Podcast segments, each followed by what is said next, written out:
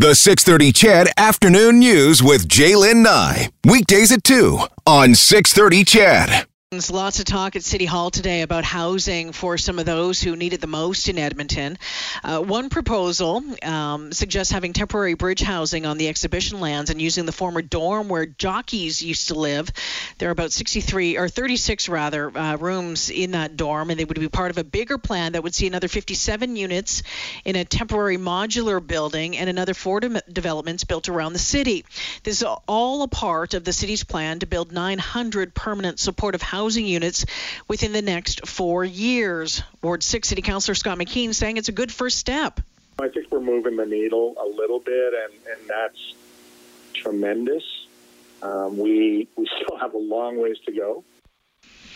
The province has said no to a funding request because of oil prices and the pandemic, but the plan would see the city move ahead without provincial cash. We'll have more on this in the next couple of days. Also at council, another plan to help the homeless. This one, homeless veterans in Edmonton. It's called Homes for Heroes. Dave Howard is the president and co-founder of the project. Dave, welcome back to the show. Thank you. Oh, nice to have you back on the show. We talked uh, a few months back when this was first being explored. Can you give us an idea where this stands right now for Edmonton? Yeah. Um, well, first off, we're just ecstatic. The, the citizens of Edmonton have really given us incredible support. Businesses have supported this project. It is very clear that uh, people in Edmonton uh, love and respect those that uh, have served and those that continue to serve. So we thank them for that. Um, we are uh, in front of council June 9th to get our um, rezoning approved and we don't expect much challenge there. We hope that uh, that is done, and after that, we can start the bill process. So uh, we're eager to get moving.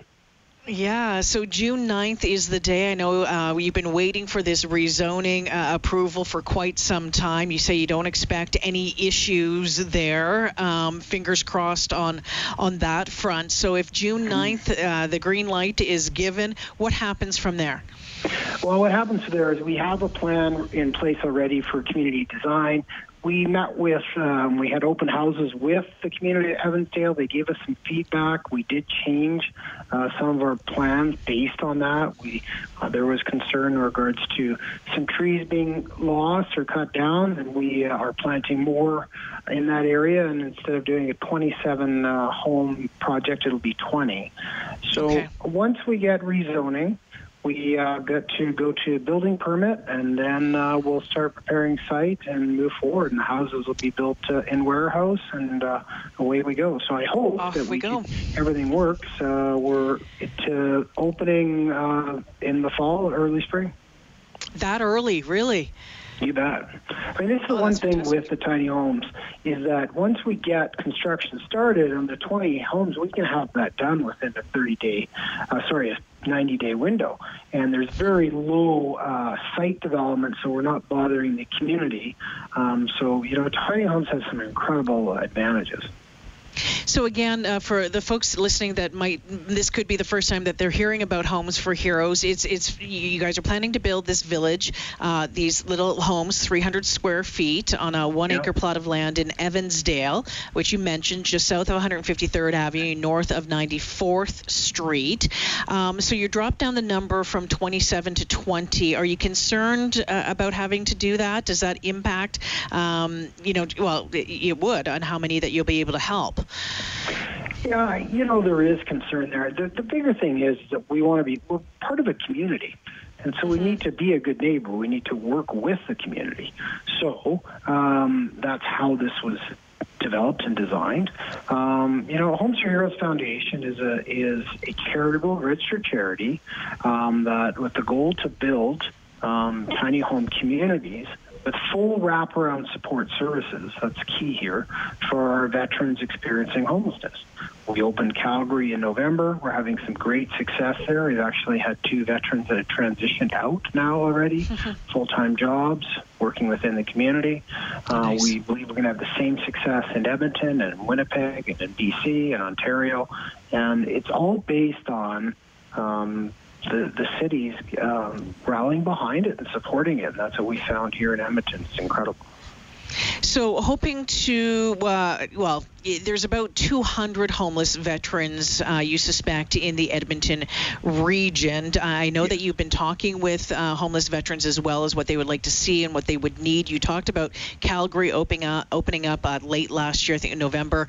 Um, you touched on it a bit, but can you give us an idea of just um, how that has has unrolled, how it's unfolded? And you said someone, a couple of people have transitioned out already. That's really great news.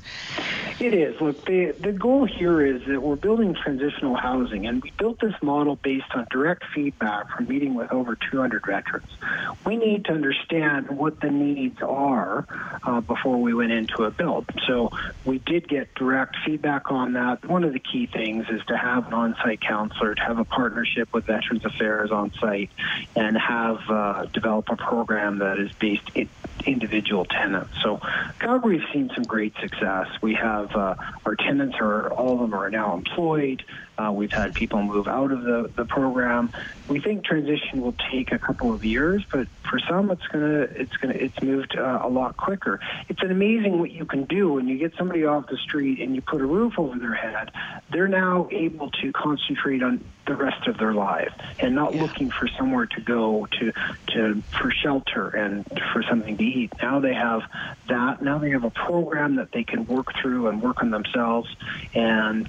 Uh, transition back to civilian life and and that's what the feedback was and and the veterans you know I got your six I got your back uh, that's what this is about is uh, veterans helping veterans so, Dave, um, you know, within 90 days, maybe that this could open later, you know, later this summer into the fall. How are the people chosen for this, and what rules do they have to abide by? What's the expectations well, on their part?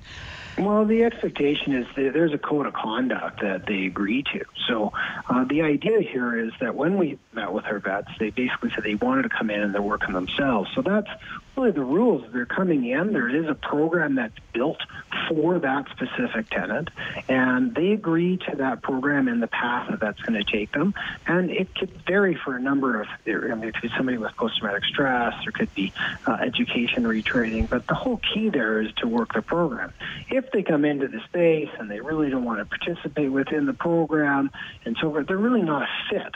And by no means are we going to be the only solution out there, but mm-hmm. uh, I'm confident that you know we have 200 vets experiencing homelessness in the city of Edmonton, and uh, you know within a eight-year period, I think that we could uh, end this issue, and then we can take a look at how do we repurpose. I mean, it's obtainable to end the issue. Well, that was going to ask you is that if you know we can if we can fix one part of this problem, let's say homeless veterans, what happens with those homes? You know, two years, three years, four years down the road, could they be repurposed? Um, you know, you know the city of Edmonton, city of Calgary, same thing, looking to try to find way for affordable housing. Um, this has been a, a key plank of, of you know this city council's platform for for ages, and they're really running into some some difficulties doing it. Could that you know, maybe transition into something else down the road with with you guys? I think it, it, there's a possibility that we have a lease here that. Uh, pending a, getting a rezoning uh, that is a 20 year period.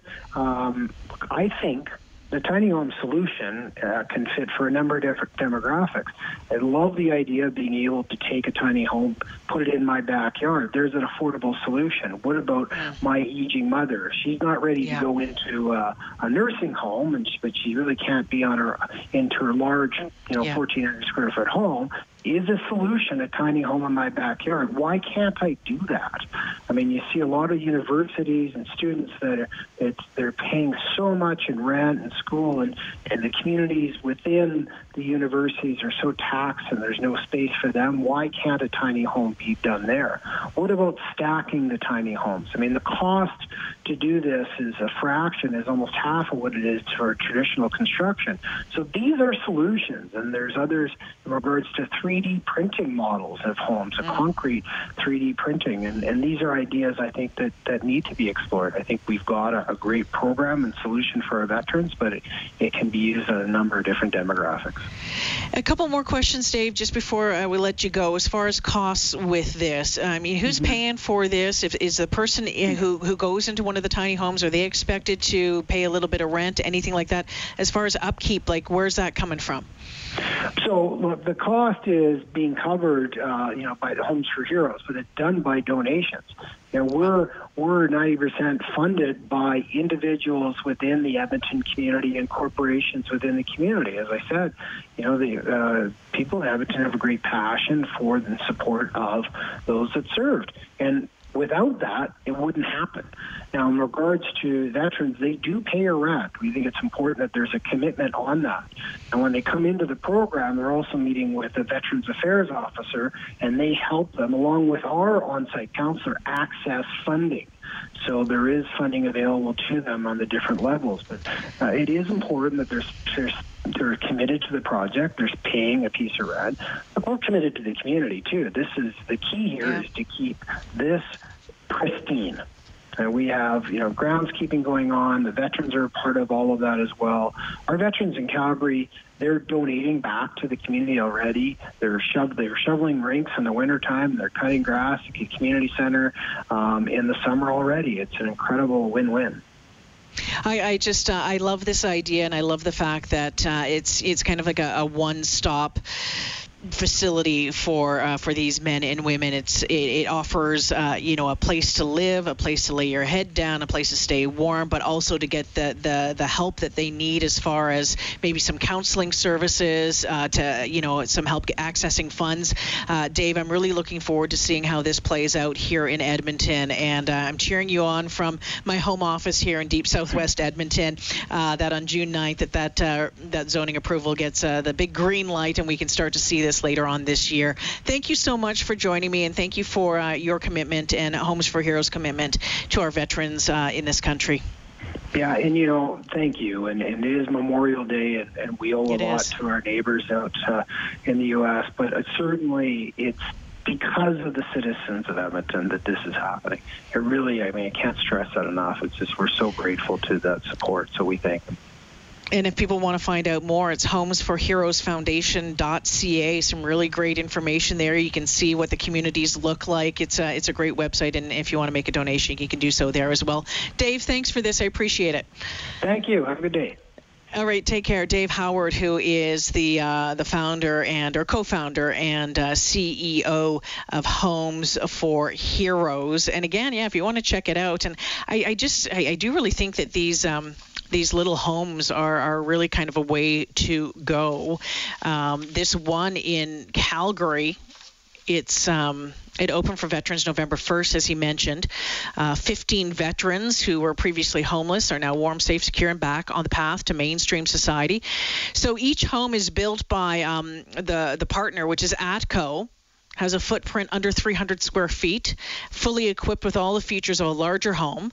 Um, so it has, uh, you know, it has a kitchen, has a bathroom, has a little bedroom, but um, expected to give back to the community as well. So it'll be interesting to see uh, what happens on this front. And maybe, you know, you look at City Council when it's trying to figure out how to deal with homelessness, you know, as a whole in this province? Is there something that can be done with these modular type um, uh, homes, that these small homes? Is there is there something that we could do on that front? Again, it's going to cost a bit of money, um, but we've heard Councillor McKeen talk on this show about in the long run um, that it's actually cost savings because it gets people, you know, off the streets, out of the mental health system, out of the hospital, out of the, the healthcare system.